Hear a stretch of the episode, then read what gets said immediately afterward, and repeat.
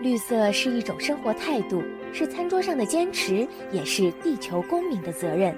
让我们聆听土地的声音，用心守护环境。这里是绿色情报员，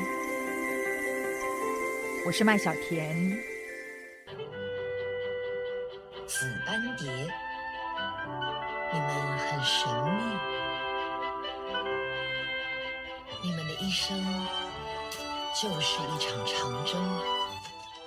紫斑蝶的长征跃上了大荧幕，他们翻山越岭，在台湾形成全球第二大的越冬型蝴蝶谷。台湾昆虫专家詹家龙扛起摄影机，记录紫斑蝶谜样的一生。不过，紫斑蝶却逐渐消失，这意味着什么呢？今天詹导演特别来到我们节目现场。詹导演您好，各位听众朋友大家好。詹导演，我们知道紫斑蝶呢是亚洲常见的蝶种，那么相较其他纪录片，我们看到常常是以明星物种或者是濒危物种来作为主角。您很特别，为什么您反而投入紫斑蝶的研究，甚至是花了五年的时间来拍摄纪录片《消失的紫斑蝶》呢？当然，这就是说，如果紫斑蝶它是一辈子都住在深山里面，那它其实跟人完全不会有任何关联连结，人要伤害它也没办法伤害，那自然就没有保育的问题。那紫斑蝶不一样，它的栖息地就是在平地跟低海拔，也就是人类居住的地方，因为它跟我们一直都有很多的冲突，所以我们才要试着去了解它，并且保护它。没错，我们从这样子的一个物种，就同时也可以投射出来我们的生活环境它发生了什么问题。对，其实我们拍这部影片《消失的紫斑蝶》，它讲的是消失嘛。事实上，它不是绝种。那纪录片最大的价值就在于它是真实的。其实我自己是把蝴蝶当人在拍摄。我们其实是透过影片去看紫斑蝶的人生，然后看完以后，其实你也有可能发现蝴蝶的人生跟我们的人生其实是没有什么不一样的。我们现在看看紫斑蝶它的世界分布，它主要分布在哪些国家地区呢？其实不只是台湾有而已。对，当然紫斑蝶呢，它是一种热带起源的蝴蝶，那它起源于亚洲的大陆，所以它的整个分布范围就是在整个东南亚，最西会到印度，北回归线跟南回归线就是它分布的界限。是台湾刚好是位于北回归线穿越的地方，那另外一个地方就是香港嘛，还有。海南岛也在这个范围内。那实际上，除了台湾，在香港、海南岛、中国大陆、越南跟泰国，也有紫斑蝶会有越冬的现象，但是规模上面相差很大。在台湾呢，以前一个越冬蝴蝶谷有两百万只。那现在慢慢的降到三十万只，是。可是，在香港、海南岛跟东南亚一些少数国家，它的越冬集团大约就只有几千只的规模。我们知道，其实你曾经也造访过海南岛的紫斑蝶越冬栖地，在那边您看到什么样的一个场景呢？其实香港跟海南岛的我们都有去看过，那那边的话跟台湾的情况很不一样，就是那里的紫斑蝶越冬是整个山谷里面，它们只会栖息在一到两棵树上，可是台湾是整个山谷都是紫斑蝶。是为什么在香港、海南岛，还有在越南这些地区，它的越冬规模只有几千只，台湾却可以形成两百万只？当年有这么大的规模呢？台湾跟这几个地方有一个很大的不同点，台湾是海岛，然后其他地方是大陆型气候。那第一个大陆型气候相对来讲都比较干燥，然后紫斑蝶的植物没有这么茂盛。是，然后第二个呢，紫斑蝶在台湾它是被困在这个岛上做岛内迁徙，所以简单的讲，台湾的岛的小，嗯，成就了它的壮观。因为在台湾地狭人稠，所以他们会全部集中住在一起。现在只剩下十个地方。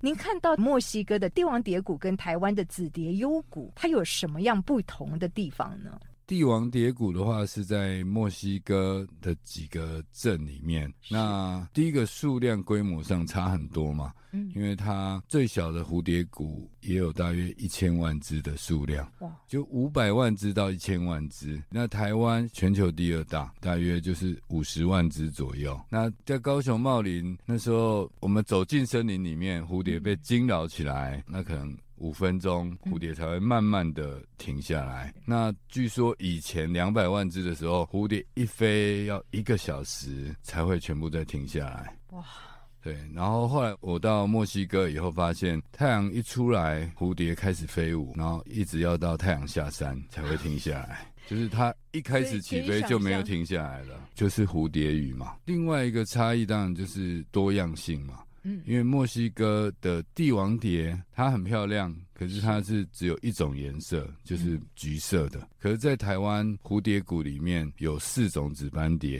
然后还有六种青斑蝶，两种华斑蝶，还有一种白斑蝶。所以台湾呈现的是那种多样性的美，那墨西哥是一种树大便是美。所以台湾真的是得天独厚。当然啦，紫斑蝶它投射出来的颜色其实是很很令人惊艳的。当然，就是说这部电影最困难的部分就是把紫斑蝶拍成紫色。为什么？因为紫斑蝶其实它本来它是黑色的、褐色的，可是因为它翅膀的鳞片有像三棱镜一样的结构，嗯，所以光线透过特定角度就会让它散发出紫色光芒。但是这个光芒的瞬间，它可能只有零点一秒。是我们用的是世界上最好的，就是一台造价三百三十万的超高速摄影机，嗯，才能够捕捉到它紫色变化的瞬间。那一台是就是好莱坞拍摄漫威任何电影会用到的超高速摄影机，它呈现出来就是连昆虫学家都没有想到啊，原来蝴蝶是这样飞的。你有仔细看，你会发现蝴蝶它们在空中的时候还会互相让路啊，哇，对，然后不小心还会出车祸。我印象很深刻的是，有一幕啊，成片蝴蝶振翅起飞，那个声音，我现在第一次听到，原来蝴蝶是有声音的。呃，这个就是所谓的蝴蝶效应嘛，就是一只蝴蝶飞起来的时候是没有声音的，但是一百万只蝴蝶一起飞起来的时候，就变成噪音了。我觉得声音就是试着把你带进那个世界，因为你只有真的看到万蝶起舞的时候，你才会听得到那种很细微的声音。你听，当你飞起来，你就是奇迹。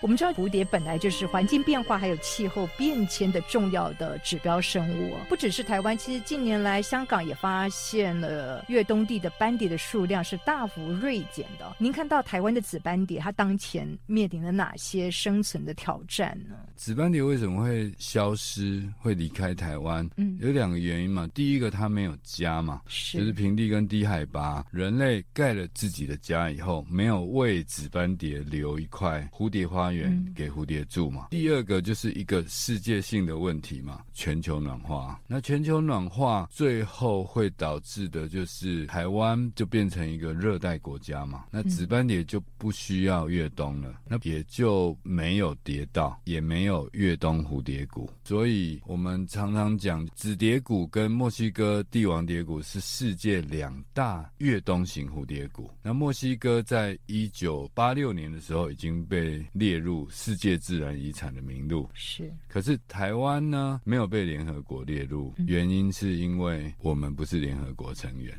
亚洲其他地区刚刚讲的，包括香港、海南岛，甚至广东，他们也出现了紫斑蝶大幅波动的一个现象吗？或者是锐减的现象吗？他们那边的问题就是，香港是每年都有关注紫斑蝶的迁徙，那它也跟台湾有一些交流。那至于其他的地方，目前是没有人关注，所以极有可能，其实紫斑蝶在某一个地方悄悄的消失了，大家也没有意识到它不见了。一定会啊，尤其海南岛。广东的蝶谷，我们以前有去看过，但是可以想象，应该消失的可能性是很大的。